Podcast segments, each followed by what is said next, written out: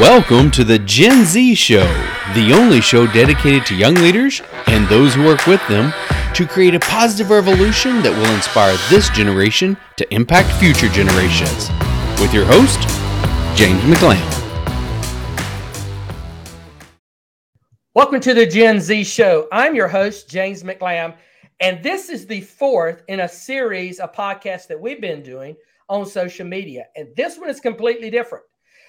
This episode, uh, we're going to bring in five former uh, graduates of our um, Ziglar Youth Certification Program that have come through our program at different stages over the past five years.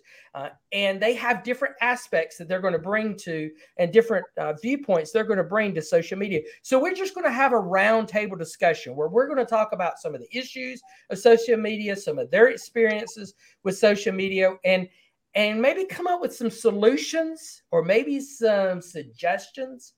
This is really for you to hear it from the end user about how social media is affecting their lives, how they perceive it affecting their peers' lives, and what they would like to see as a solution. So let's bring in our friends right now.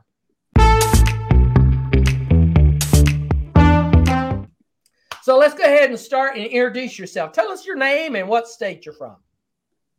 Hey, um, I'm Sara Beth McLamb, and I'm from North Carolina. I'm Abby Durheim and I live in Nebraska. Hello, everyone. I'm Gunnar Bell and I'm from Texas. Hey, everybody. My name is Sarah Thomas and I'm from North Carolina. Hey, guys. My name is Lafe and I'm from Minnesota. All right, guys. Thank you guys for all being here. You're from all over the country, and this is going to be fun.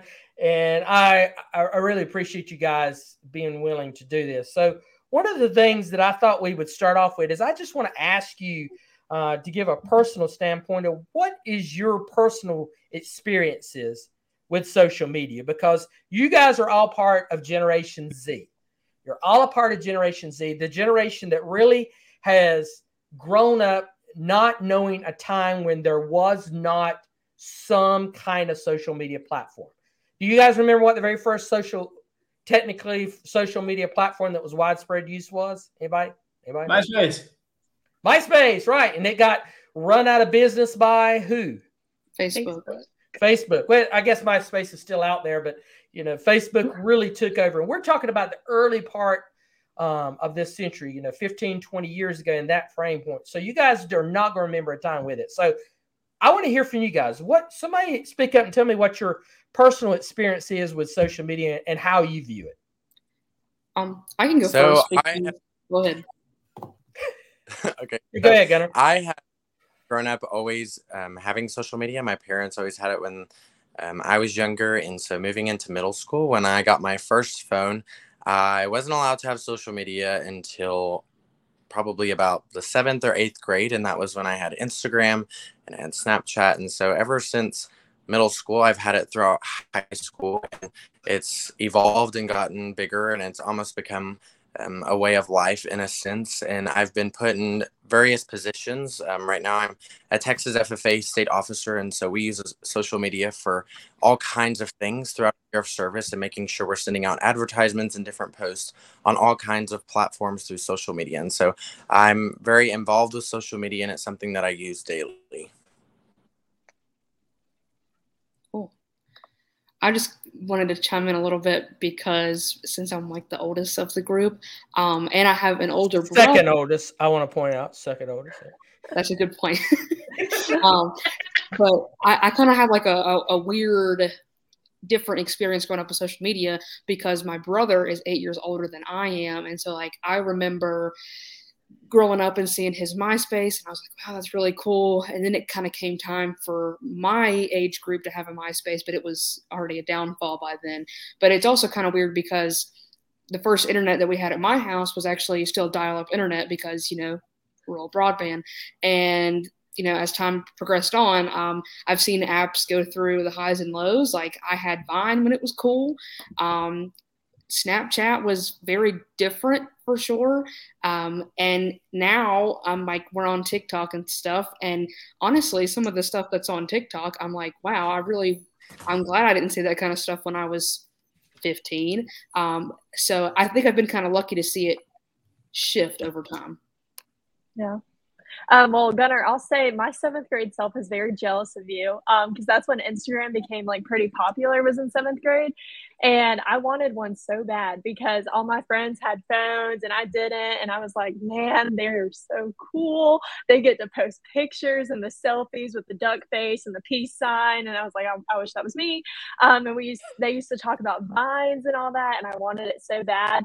Um, but I got social media in the ninth grade um, when I got my first phone. And um, I've been on it ever since ninth grade. I went through, I don't know if y'all ever experienced the cleanses where everyone would just like delete it all and then add it back secretively and be like, I'm going off of social media, I'm done, and then add it back, and then they're back on. So um, I've had it pretty consistently. I'd say I did like two day cleanses here and there um, since the ninth grade. Um, but I mean, I'm on Instagram, Snapchat, Facebook. Um, I have TikTok now, so that's super fun. I got tired of hearing all my students talking about TikToks and me not knowing what it was because they seemed funny. Um, but yeah. Well, Sara Beth, similar to you, I've been on a cleanse and I'm still on it as of a year. So uh, you know, similar to you, Sarah Thomas, uh, we I grew up knowing about the social medias as they came out. I remember when Snapchat first came out. I remember when Instagram came out. And unlike Sara Beth, I had free access. I lied about my age. I think it said check you if you're 13. And little 11 year old Lafe was like, heck yeah, I'm 13 and uh, it was it was an interesting time learning about these uh, social medias because I didn't ask my parents if I could be part of it. I just kind of did it because in my mind it was just another app. How is that any different than uh, Flappy Birds, where you click the app and the bird goes up and down? Um, and so for me, it was very interesting to grow up in that time, not really having that uh, supervisor, that person who cared about my experience on this and cared about uh, how he's doing it was interesting to see as that I grew up and got more involved with different groups, how I had to utilize that. And I realized slowly realized like, wow, this is not something I want to be a part of. And which is why I'm currently on my one year cleanse and going on strong. Now I do gotta say, I still have a Facebook, but the only reason why I have a Facebook is because my grandma checks in on me on Facebook. So Lee, some days I wish that I was on a cleanse from social media. I feel like it as we'll talk about throughout this conversation, social media kind of consumes a big portion of my life. So not only do I have like my personal social media accounts, um, where like Sara Beth, it was very monitored, and I remember having to like put my phone up at night because my parents would be like, "Abby, you'll spend all night scrolling," and little do they know that 23 year old Abby will definitely scroll TikTok for a very long time. Um, but that whole kind of debacle of how do you manage personal social media. But now, as I am getting a master's and have degrees in communications, social media is my job. I manage our departmental social media. I have a photography business where my main source of advertisement is social media and portraying the images that I'm taking. And so social I spend a lot of time on social media, but I also have learned in a recent conversation with the National 4-H Council Young Alumni uh, Advisory Council that in which I am the oldest member. All of these other Gen Zers are talking about these new forms of social media that I don't even know exist, like Be Real and Twitch, maybe, or I don't even know. Like they started talking, and I felt incredibly old. So now I feel like now that it's juxtaposed, where I thought I was in in the in, but now I'm like on the out. so I don't know. Social media, social media is, has a I have a love hate relationship with it. And I I feel like I always will. I think that's probably true of everybody. I like the way that it ended. That you have a love hate relationship with it, and people know about the positives and negatives. Listen to this stat here that I'm going to share with you guys. A plurality of teens. This was a, a recent survey. 45% think that social media does not impact them positively or negatively. So 45% of the teenagers that were that were surveyed said, "Ah, it doesn't affect me either way." And around 31% of those that were interviewed or, or surveyed says that they see social media as a positive influence. So let's add those numbers together. We got 76% of teenagers that are saying social media either is not a positive impact or a negative impact, or it is good for me. It doesn't affect me at all, or it's good for me. What do you guys think about that? I mean, let's let's. What do you think is? What do you think about that? What do you guys think about that? Is that is that true? Are people being blind? What what's going on here? That scares me, James. That statistic actually scares me. Not necessarily even the the amount of people that say it has a positive impact, but the the amount of people that say it has no impact on you. How many from a sheer hmm. like numbers and business perspective how many businesses or t- cities or tourist destinations or whatever have things that are literally dedicated just for it to look instagrammable? And the fact that instagrammable is even a word. Like from that right there society as a whole has been so incredibly impacted by social media because it's all about making your highlight reel of life look great. And while we have i think come off of that at least to a degree knowing that the world around us isn't just a highlight reel and that it's more than just social media we still as individuals are striving to make sure that our pictures look great that our grids are cohesive that we're doing like people have bachelorette parties now that literally are 100% dedicated to taking instagram pictures because they just want to look cool and it's how they fit in. But those opportunities are 100% revolving around social media. Uh, yeah. I'm sorry, I was going to ask Gunnar since he's uh, actually traveling and doing a lot of work this year with you. Do you see in, uh, social media being a positive or a negative influence with the youth that you are encountering with now? And then you guys can chime in as well. Gunnar, do you see it as a positive or a negative influence with the youth that you're encountering this year? Um, I see it as a negative. I definitely concur with Abby's statement. Oh, oh we lost him. Somebody else jump in while we're talking while we're waiting for him. well, um, I was gonna say, yeah, the only way I can think that's justifiable, going off of what you were saying, Abby, is if they're saying, well, a bad plus a good equals nothing. Um, that was really all I could think about. And Gunnar, do you want to finish your answer or? You go ahead. I'll jump in okay. after you. Okay, perfect. Yeah, sorry. We lost you for a second there.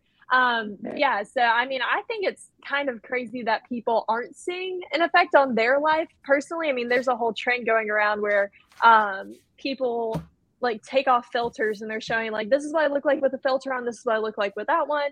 Um, and I mean, personally, I don't like my picture being taken unless it's going to be an Instagrammable worthy picture, just in case it gets posted anywhere. Um, even if it's not even my own personal account, like, I don't want my picture taken because if someone else posts this and they tag me in it, and I have this is embarrassing, but I have genuinely untagged myself from certain pictures because I don't like it and I don't think I look good in the picture. Um, even though that's probably how I look 90% of the time. Um, I just, I untag myself from that. I don't want it showing up on my feed. Um, and so for people, and I've seen my, like, I struggle with that. I don't think I'm super addicted to social media, but for students, there's so much drama that goes on because of social media that I'm like, this affects you one way or another. Um, and classroom students come in all the time. Well, they said this about me here. They like this picture. They weren't supposed to. That's my boyfriend.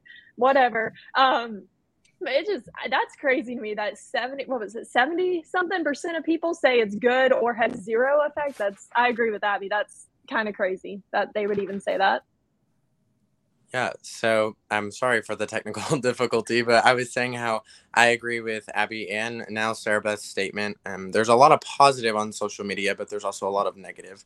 Um, and growing up through middle school, always using it in high school and using it in different ways, you have this persona that you should be able to fit into this category, or you need to look like this, or your Instagram feed needs to be this, or you need to make TikToks that look like this, so you'll go viral. And I think that that's had a negative impact on a lot of society and um, Gen Z, and especially myself. Like Sara Beth said, I am not going to post an Instagram picture if I do not look good in it, and I don't want someone taking a picture of me if I'm like in the background, like slouching down, or it's just not a mm-hmm. pretty picture. And so I definitely think it's had that impact of everything needs to look clean and polished and presentable for anyone that's viewing my social media.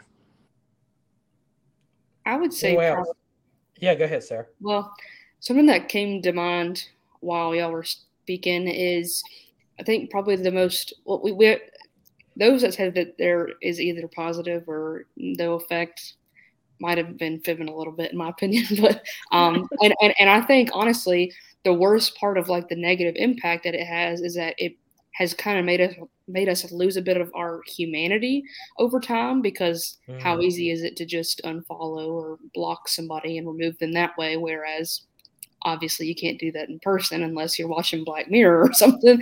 Um, and that that's that's what i hate the most about it is just it just comes off so like with so much brunt force i guess and i hope we get away from that well, you know, and just looking at the statistic where it says, I think it was 76% said it's positive or no effect at all.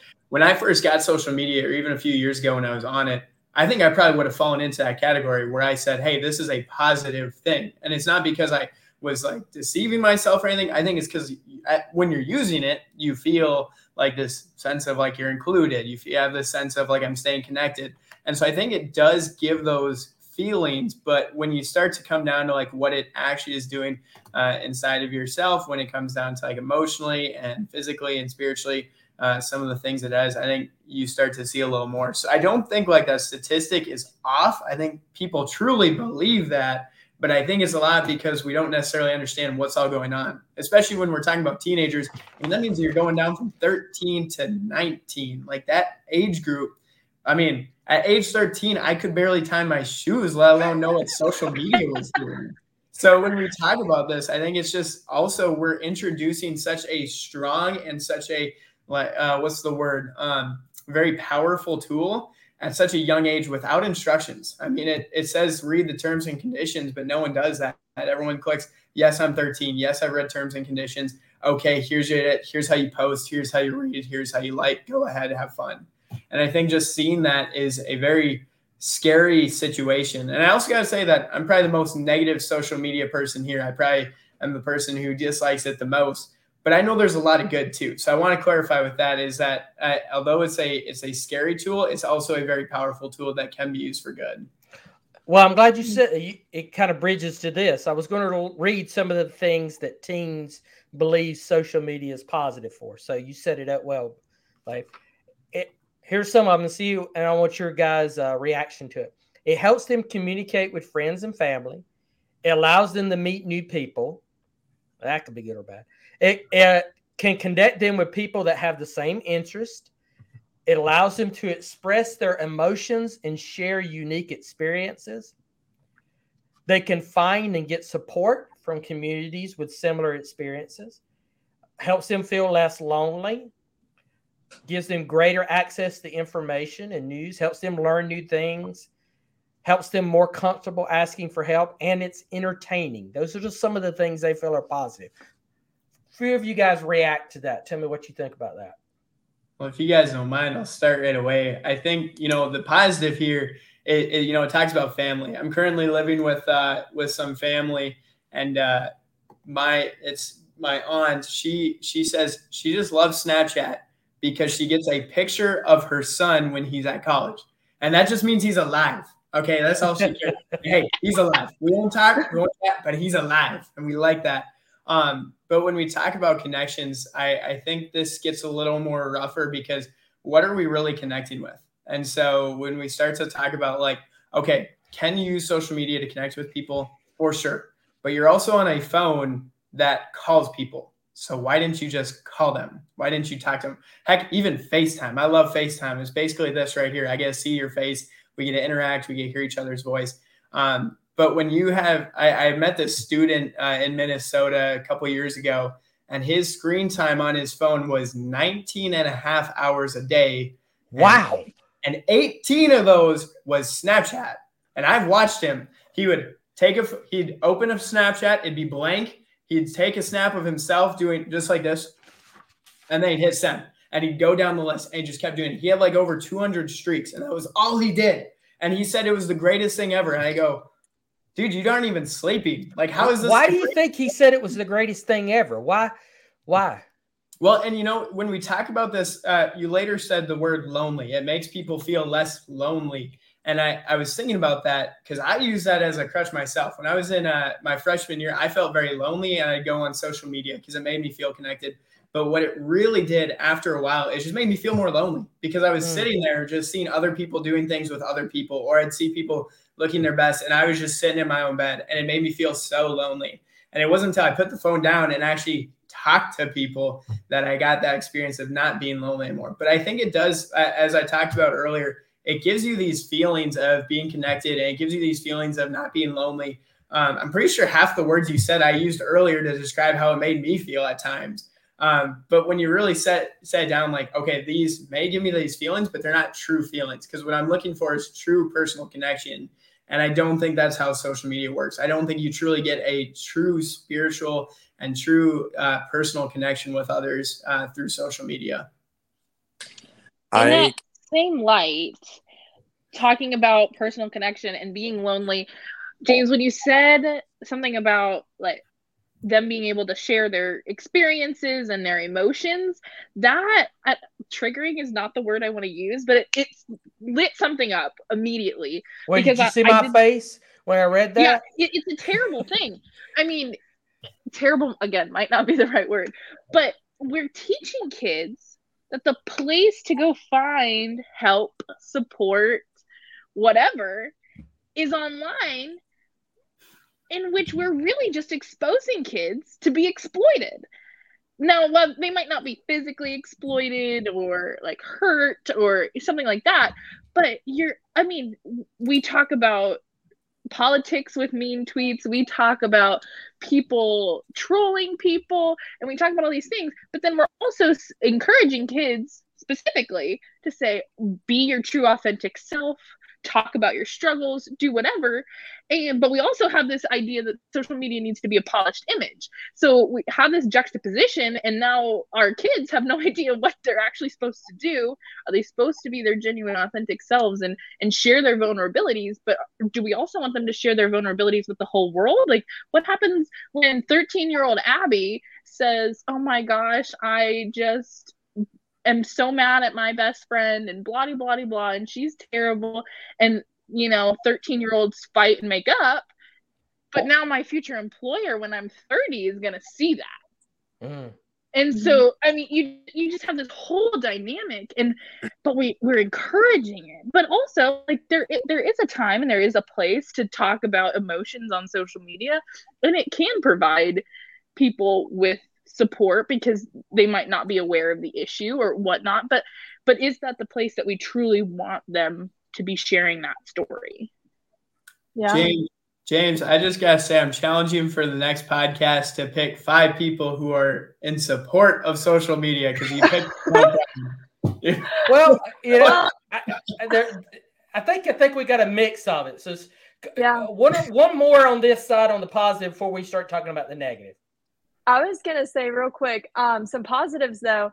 Um, one thing, connection and like communication. I will say I do enjoy it because Abby and I haven't seen each other in person since 2018, but we talk or we Snapchat and we like Instagram, whatever, Facebook every single day. So that yeah. has been really nice because I feel like I haven't really skipped a beat with her life or like me, and like there's some things we've missed, but like we've been able to keep in touch for how many years? Four years? Yeah, um, for a long time. Like, yeah, still keep our friendship and like um, there's been some good coming out of it in terms of people sharing their thoughts um, on certain issues where there's been um, different like trends i guess going around where people are speaking up about vulnerabilities and um, i know for one mental health was something that was never really talked about but because of people sharing it on social media i know that's a lot more talked about um, which is really great because a lot of kids struggle with it and they don't know um, that it's okay um, to struggle with it. A lot of times, you know, it was toughen up, you're okay, you're going to be totally fine, instead of, hey, like, it's okay to talk about it. People go through things, let's talk about it, let's find some ways to help you.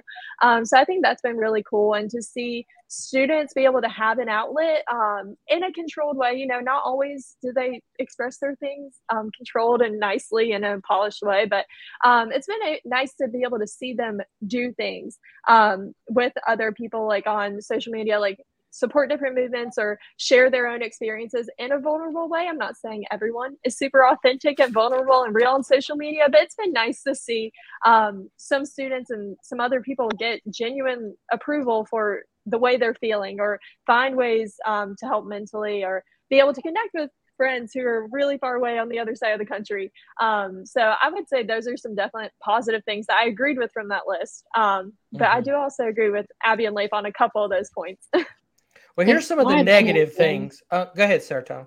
Real quick, I would just like to say in agriculture, I think it's we all have a connection there, obviously, and I think sometimes we are on the fence a lot of times. But like I'm pretty involved in the dairy industry, and I think it's been pretty good for us because we have these like a Facebook group for women in the dairy industry, or like for Holstein breeders, different sorts of groups to collaborate, and for like dairy farmers that hardly ever get off the farm.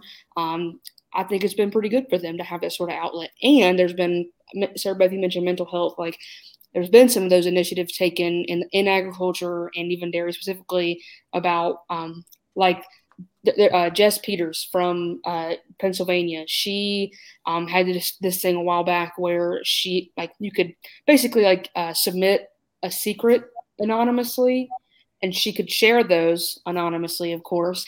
And it just kind of put into light, you know, like we're real people with real struggles, but here it is on social media, and kind of brought that. I, I was talking about humanity earlier, kind of brought a little bit back there on, online, which I really liked. So uh, what I'm hearing is is that the positives are really for what the creators of social media that originally said that they were building that they were building places for people to connect, for people to share like ideas, for people to find those things and like ideas. However, as we know, it has more become an opportunity for for you know to get people's attention so they can sell it. Because even though these social media apps are free, if you're not paying for a product, then you are the product. So you need to understand that if you are signing up for something that's free, then you are the product that is being sold to someone else. You're being sold to advertisers. So here's some of the negative things, and let's get some feedback on this. Teens reasons teens mention for seeing social media is negative. It's easier to spread hate to a larger audience. Anonymity makes people more comfortable with being cruel. People hurt each other because of what they see on social media. It gives false pictures of people's lives. It causes people to neglect real life relationships. I think that's very big, especially coming out of the last two years. It distracts people from important tasks like homework, schoolwork. It causes them to succumb to peer pressure and can lead to psychological issues or drama. Feedback on that. Gunnar, you want to jump off on that one? Since uh, I think you were the only one to talk about the last one. Yeah, so I can definitely agree with all of those negatives. However, one thing that I did not hear on the negative that I heard on the positive was that people are finding resources and are learning from social media and being involved in the agriculture industry i find that very scary um, in some scenarios and mm. while it is positive content on social media about things that you can learn and different resources for different things but um, there's there's a lot of um, information on social media that is very untrue and unfactual. And I remember just a few short weeks ago, I was at a school facilitating, and we were just talking after class. And I went up to this young man, and we were just talking about TikTok and stuff. And he um, was telling me how chocolate milk comes from brown cows, and he had learned this on TikTok. And I was Sarah Thomas. No, it's not. Okay. I'm waiting for it to happen. so I was very shocked, and he had told me that he learned this on TikTok, and so that was not. It was an opportunity for me to advocate for agriculture, but also tell him that how that chocolate milk does not come from brown cows, and this was like I've never come into an interaction where I've talked to someone where they believe something that they've seen, such as that, and it's not just agriculture, um, it's politics, it's um, facts about different things in our world, and so I think that that's uh, negative that wasn't on that list that I feel like should be is that people are getting wow. a lot of their information and misconceptions from social media. I agree. That's great. That's great input. Anyone else I on think, the negatives? I was to say, I think we need to bring back the statement: you can't believe everything you see on the internet, but where do you go to look up anything? The internet. Um, but yeah, I had two personal. I had two personal stories that actually related to two of those points. One, um, I was substituting in a middle school a few, I guess it was a month ago or so, they the administrator came in in the middle of the class. I was super confused why administration was coming into all the classes i was substituting for. I was like am i really doing that bad a job?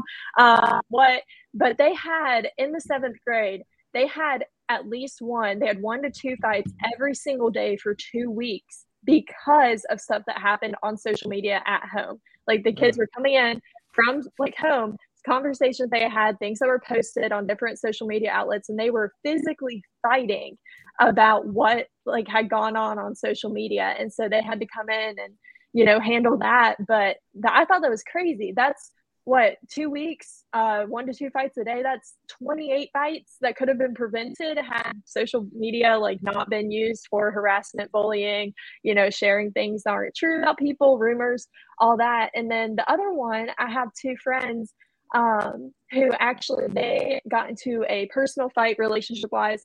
Um, in person, they were both super mad at each other. They whatever. They were so mad, but they still had a Snapchat streak and they still liked each other's Instagram pictures. And so they were both mad, but they never talked about it because that was still going on.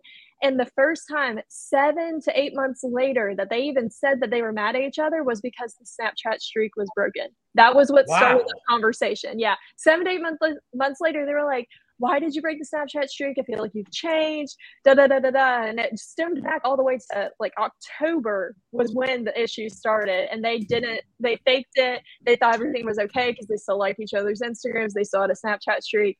Um, so those negatives, I mean, they're real, like real life stuff. I'd like to add to one of those other negatives we might have missed. Oh, it's just gender.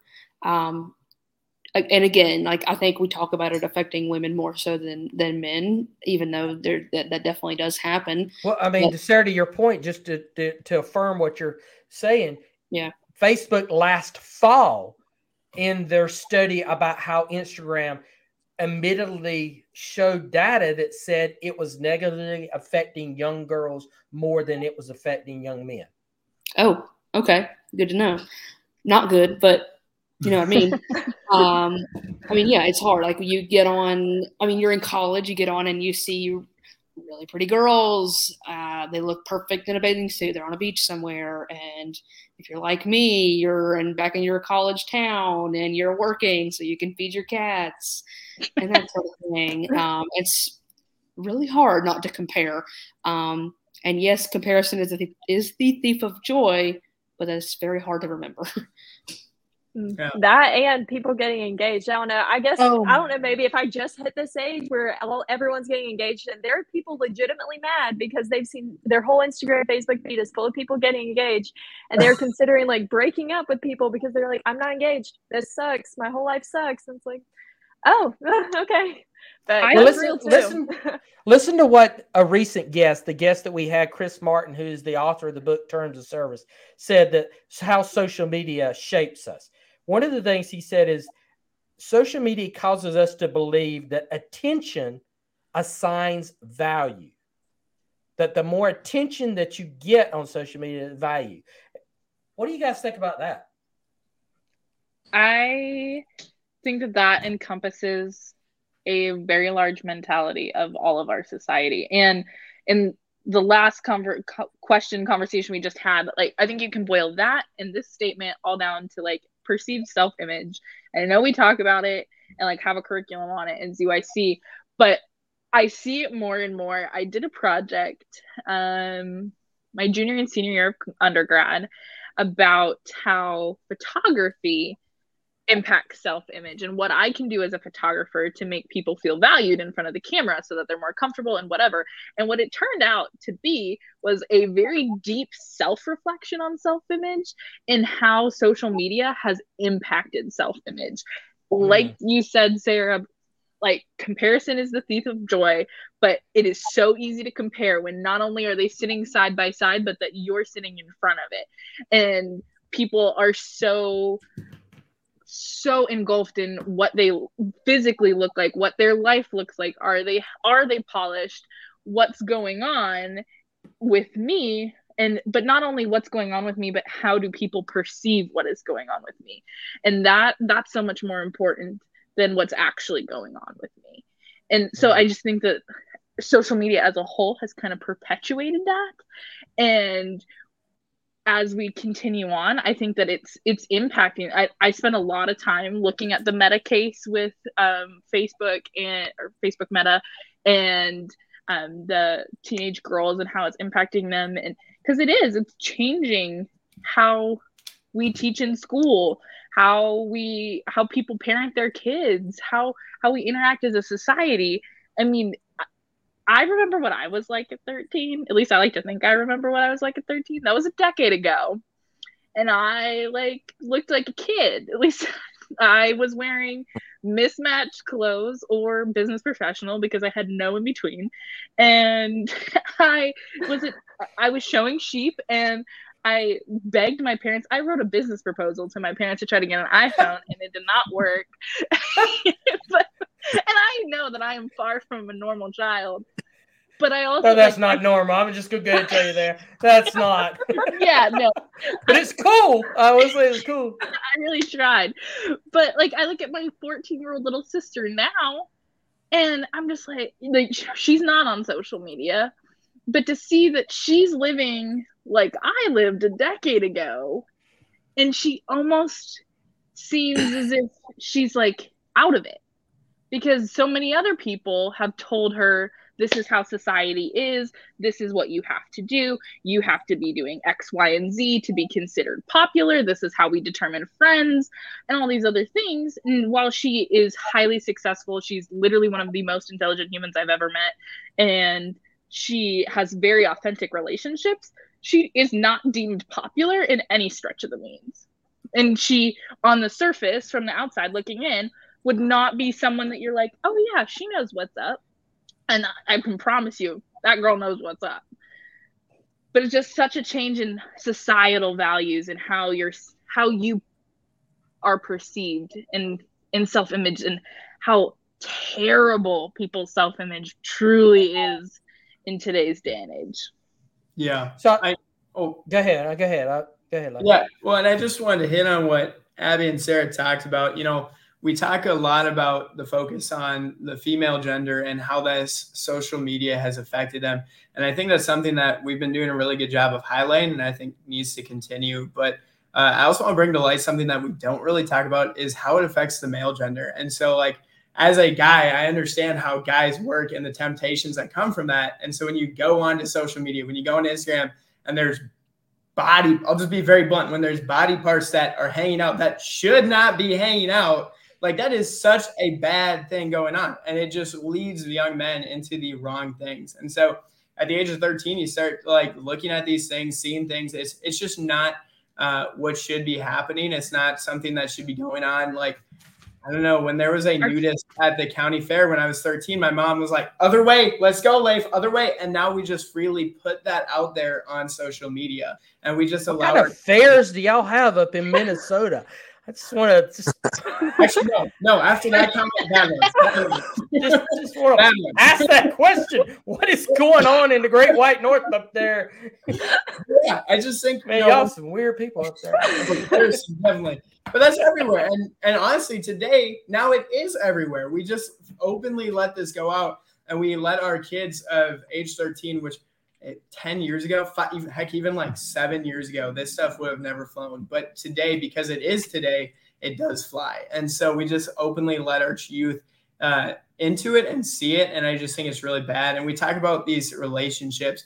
And I think a lot of youth are trying to use these relationships online to uh, soothe a relation, an aching relationship that they want uh, uh, with their creator, with Jesus, with their family. Um, I mean that those are the people who want it. Like Jesus wants a relationship with you. Your family wants a relationship with you. Your friends want these relationships with you, uh, and you're trying to you want them back, right? And we want them back, and you just may not realize it. So you try to go on social media to try to sue that. I think those are two of the biggest issues that we don't hit on, and I, I like I don't want to diminish. I think uh, female mental health is something we need to continue focus on, but I think there's so much that we need to be focusing on when it comes to social media, not just, okay, let's see what the next most popular thing is. What are we going to give the most attention to? Because let's be real, people, it's the things we give the most attention to on social media aren't the positive things. It's always the negative.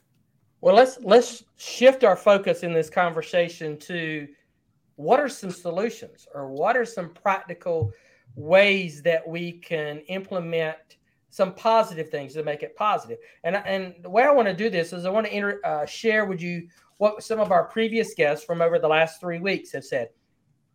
Theo Davis, who is a digital uh, and youth pastor of the church in St. Louis, uh, talked about some principles for establishing uh, guidance when youth are, are, are, working with social media. And one of the things that he did is uh, be a good human when you're on social media. Who you f- understand that who you follow, you're going to imitate. And then pick what you're going to be about and be intentional about it. Be intentional about it. That is a different concept that, that I think most people are, are are even thinking about. Uh, there's a there is a um, organization where I read one of their com, uh, comments about social media, and they talk about how the fact that we would never give the keys to a car to a teenager without first teaching them how to drive. Yet we do give them a smartphone and access to social media without teaching them how to use it. So, based on those principles that Theo Davis said, be a good human. Uh, make sure you understand that you're going to fo- uh, who you follow. You're going to imitate and be intentional. What do you guys think about that? What are your thoughts about that? And then I'll go over to the other two uh, guests as well because it's some really good stuff. So, I think the word intentional resonates with me a lot when we're talking about. Like I, I go back to my sister. If if I'm going to hand her social media, I know good and well that my parents are going to sit down and and teach her about social media, what their expectations are, what they how social media can impact your life, the severity and intensity of social media and and that it's forever. And so this and I know that that is probably not the norm in most households. I know 9-year-olds that have social media and they just post random things. And I also think that even though we have an opportunity potentially to teach kids about how to use social media, how to be safe, how to be effective with it, and to use those guidelines of being a good human and pick what you're about and and uh, who you follow you're going to imitate. Our parents generation does not do a great job of following those rules. And at the end of the day we can preach and preach and preach and tell these kids this is how you need to use social media. And this is teach them the ways of the world but if we're not setting a good example ourselves, you learn a heck of a lot more by doing than you and by seeing and being immersed into it than you ever do from a piece of paper. And and I think that we can all kind of agree with that. And so if our parents are the ones that are random posting, not being intentional about who they are, who they follow, or you know, giving the snide comment or, you know, doing all of these little things that, you know, in the grand scheme of life, not a big deal, annoying, but not a big deal. We're not teaching our kids or the Gen, Gen Z generation how to be an effective, intentional human on social media. Yeah. I mean, and Sarah touched on a little bit earlier. The one that resonated with me was being a good human um, on it. And she uh, touched on the fact that we've lost a lot of like the sense of humanity and being a real person because of the filters, because of the highlight reels of your life. Um, and I was talking, um, sorry, there's like a fly in here. Um, I was talking um, with a teacher actually today, and she teaches at a private school um, in Raleigh. And what she was telling me is that the students that come into the school are so blinded by everything that they see on social media that they don't know how to interact with others. And um, you know recent world events have not helped with that at all because social media was the one and only way to communicate with people because uh, they were stuck in their houses. They don't know how to talk. They don't know how to learn. They don't know how to interact with others. And so something that they really focus on is social emotional learning um, which is something that i think we all need to be more cognizant of is not only living out like being authentic in real life being intentional being a good human but also teaching others like hey this is how we interact with people. This is how we're responsible. This is how we genuinely care about other people's emotions not their likes and their comments um, because i feel like a lot of that has been lost um, and so as a teacher that's something i took to heart today in our conversation is how am i going to prepare my students to interact with each other how am i going to prepare them with this social emotional learning um, tool so that they can be successful in life because as th- things come and go. And I like to think social media, like it was on the rise and then it fell for a little bit with the cleanses and like it's starting to fall again um, in certain areas. But then, you know, next day there's something else that's viral. So it's going in waves. So when it goes again, I mean,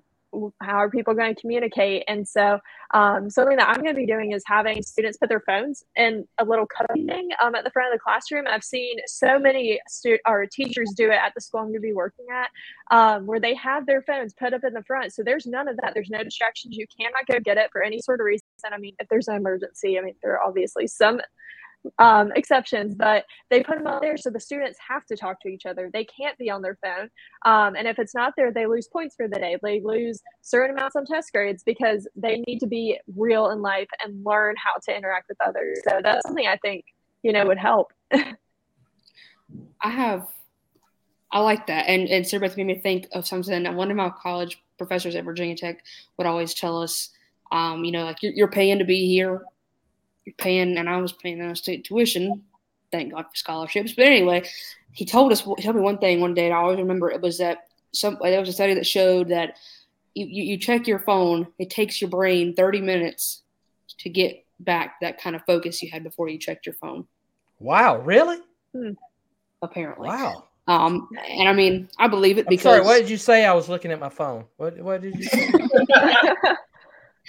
You're lucky I get you. Um, and you were talking about intentionality earlier, and, and one of those physical ways we can do that is there are ways you can set time limits on your phone. Um, and that's something I've had to do. Otherwise, I'll sit there and it'll be four o'clock in the morning, and here you are on TikTok. Um, and so, something else that I just really ha- has bugged me is that we are forgetting that these influencers on TikTok don't really do much of anything. They got famous probably because their parents had a lot of money and gave them a, a team and all that good stuff. And I think it sets a not so great example for for young people because they kind of give them that thought that like, oh, hey, I can do the same thing. And yeah, maybe like one in a million, sure, but um, there's more to life, and I, I think we lose touch of that sometimes. So, what does it mean by intentionality? What are, what? Here's what I think it means: is that if you're going to go on an app, have a purpose for being on that app. Have have a goal for what you're going with that app. I, I'm intentionally deciding to go on TikTok because I want to see these type of things, or I want to share these type of things. What I think it's trying to pre- uh, prevent is people just going onto an app because it's the vogue thing to do, it's the end thing to do, and then getting lost in that world. All right, let me go to the second guy. Second guy uh, discussed. He actually had a different approach. He did something like Lafe, except for he even went more severe. Where Lafe, you know, has has uh, kind of uh, gotten off of it for a year. This guy has eliminated everything for like the past three years. He just went off of everything.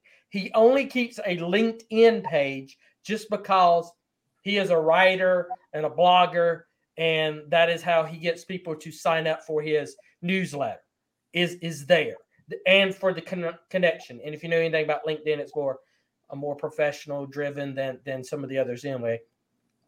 With it, so he completely got off of it, and he encouraged. He knows that's not for everybody, but he was encouraging too that we look at it that we need some accountability if we're going to be on social media, whether that's accountability to adults or parents or peers, or if it's accountability to a a, a value standard or an ideal that you say, I am not going. Th- this is this is the line for me because otherwise, if we're going on there and we don't have that line, we're going to get lost. What do you guys? Someone somebody hasn't spoken the, on the last topic. What do you guys think about that? Well, James, I'll say that the only reason why I haven't been on a three-year cleanse is because three years hasn't happened. So we're we're coming for him. I'll beat him these days once I can delete Facebook, but that won't be for a while. But uh, I think a lot of this, you talk about accountability. I think a lot of that comes back to parent-child accountability. Um, I, I, think it's funny that we're talking about like the children when we are the children, we're the people that we're talking about. Uh, and so like I really think that, you know, what my parents didn't do, and it's not even their fault. Like the reason why my parents didn't hold me accountable on social media is because they came from a generation where they didn't really have social media. They were on Facebook. They never were on Instagram. They weren't on Snapchat. They are now because my little sisters got them on it. That's the only reason. But when I was growing up, they didn't have that stuff. So how would they even know what I was doing? And so as I start to grow older, get into not the children of today, but into the adults of tomorrow, um, I know that's something I want to do for my own children is like have those accountability things. I think it starts up with that. Uh, if you can't rely on your parents to keep you accountable, you can't rely on many other people. And so I think that's something that's really big. I think schools can play a role. I think church should play a role, but really that's not going to be the same as if your parents are right there doing it for you. I also think, uh, you know, not that everyone needs to delete their social media, but just try to delete it for one day and if you can't do that, then you're probably addicted to it. And if you won't even listen to me for trying to do it for 24 hours, you're probably addicted to it. So I, I think that's just something is like we we have this uh, thing where people are addicted and they don't realize it. And so uh, the last thing they want to do is get someone who's going to tell them, don't do it this way, don't do it this much. And so uh, you know, I think that's part of the issue of why we don't have as much accountability is because part of social media is it's such an independent thing in the first place. Hmm. I definitely agree with the accountability aspect. Um, I've always had social media and I've always had a form of technology, but there's always been restrictions on it. Um, and like Abby had mentioned earlier, I was too the kid that had to plug their phone in the kitchen at night um, because I would be on TikTok or Vine or whatever it was at that time. Um, throughout my teenage years, I would be up on it all night, and I had either school the next day or I had football in the morning, and so that was another aspect is having that accountability and being able to tackle the next day because social media um, absorbs your life. Yeah. Hey, uh, the, um, the relate before you say something, Samantha, I would say what respond to Abby where she talks about uh, parents, you know, not uh, teaching children stuff. I think if we use that analogy of, of, the driver's ed of us, to, you know, not giving the keys to the car until we taught somebody. Think about the first parents when cars came out. They didn't know how to do it themselves, much less able to teach their children how to drive. So I'm not by any means justifying parents' admonition of their duties of teaching. But what I am saying is, is that we're learning at the same rate. In some ways, we are my generation, Generation X, and the older millennials are a little bit behind the Z's. You know, the younger millennials and Generation Z, we're a little bit behind because you're grasping it quicker and we're trying to catch up. And and you know, a lot of the parents and, and adults and stuff, they're getting their ideas of how to teach this, not from their experience but from what they've read or a seminar they've gone to or or you know something that has been taught to them where your parents taught you how to drive based on their what? Their own experience. Their own experience. Mm-hmm. we don't have it. You guys got more. So it's a it's a big learning curve. What i am excited about and what the last guest that i had said is that he is looking forward to the next generation his children. He's 30 years old. His children because his children, Generation Alpha, which are like 10 year olds and under, they're going to be the first generation whose parents understand this more and understand the ins and out of it. Because we're talking about millennials, maybe even some, you know, upper Z's. Let's see if they're 10. Yeah. Yeah. Upper Z's somewhere around it, you know. Yeah. They, they, they could have those children in there too. So that's going to be that's going to be a totally different thing. Of course, mm-hmm. then we're going to have a whole new world because then we're going to be in the virtual world, which is a whole other podcast. So, mm-hmm. Sarah, you want to say something on this? Yeah, I did. Um, just for you know, people, not everyone has parents who genuinely care about, I mean, that that's awful to say, but not everyone has parents who genuinely care um, about what their kids are doing. Um, and so, for I would definitely say another huge aspect, in addition to how we're teaching, um, whether that's as a teacher, you know, member of the church, you know, a parent.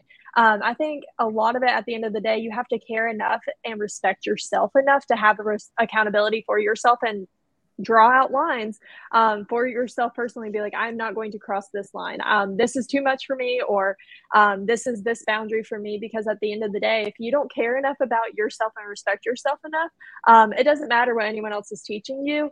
Um, you're not going to listen to it anyways. So that was my kind of input is I think accountability goes further than just how you're learning and how people are teaching you. It takes personal accountability as well. And so, for people whose parents don't necessarily care, they don't have someone to teach them. Maybe their parents are a lot older and they aren't on social media at all, or um, they don't even know it exists if they're at that age and you know they haven't lived the past 10 years um, but like you know like they just have been in their house all 10 years um, but you know like for i think at the end of the day it does come down to a certain level of personal responsibility um, yeah. of saying, "Hey, this is this is where I draw the line." Especially so, for that upper level of Z's. And James, real quick, I taught an ethics class for the last year. And the first assignment I had all the students do was all online. So we kind of lived in this virtual space. The kids never met each other, but they had to write a personal code of ethics. They had to talk about where the ethic, their code of ethics came from, what lines they wouldn't cross, and they had to dictate it and, and it had to be dictated very clearly like i believe x because of y. And i would write them that sentence and let them fill in the blank and explain. And they had to do it again at the end of the class. And then after that when they redid it at the end of the class after i taught my class on ethics they had to reflect on what they learned and why ethics are important. And so many of them said that they had never sat down and said these are my lines. This is mm. what i believe and they never had so i can infer that they've never had that sense of self responsibility and self accountability because they've never sat down and, and written it out and we talk about in ZYC in the self image curriculum talking about okay what I consume, I will become when it comes to podcasts, when it comes to information, when it comes to like, what am I doing to make myself the best version of myself? Well, if you're just aimlessly scrolling and you are not holding yourself accountable and you haven't talked about like and define what are your ethics and what are your values and, and where do you get those, you really are just going to become lost in the sauce and you're going to mm. just become whatever the world lets you become and you lose all sense of accountability. All right, tied into a bow as we start to close out. I'm going to put you all on the spot and a very brief, very succinct parting piece of advice that you're going to give to the hundreds of thousands of people who will view and listen to this all over the world about social media? Who wants to start with their one piece of succinct, brief advice? I, I can start. Uh, I said earlier, but try 24 hours. If you're not willing to do that, you just share love on social media. Love is patient. It's kind. It only it rejoices in the good bearings. Uh, it does not rejoice in the wrongdoing. So uh, just remember that if you're gonna share, if you're gonna be on social media, share love. Hard to follow. Retweet. I'm kidding.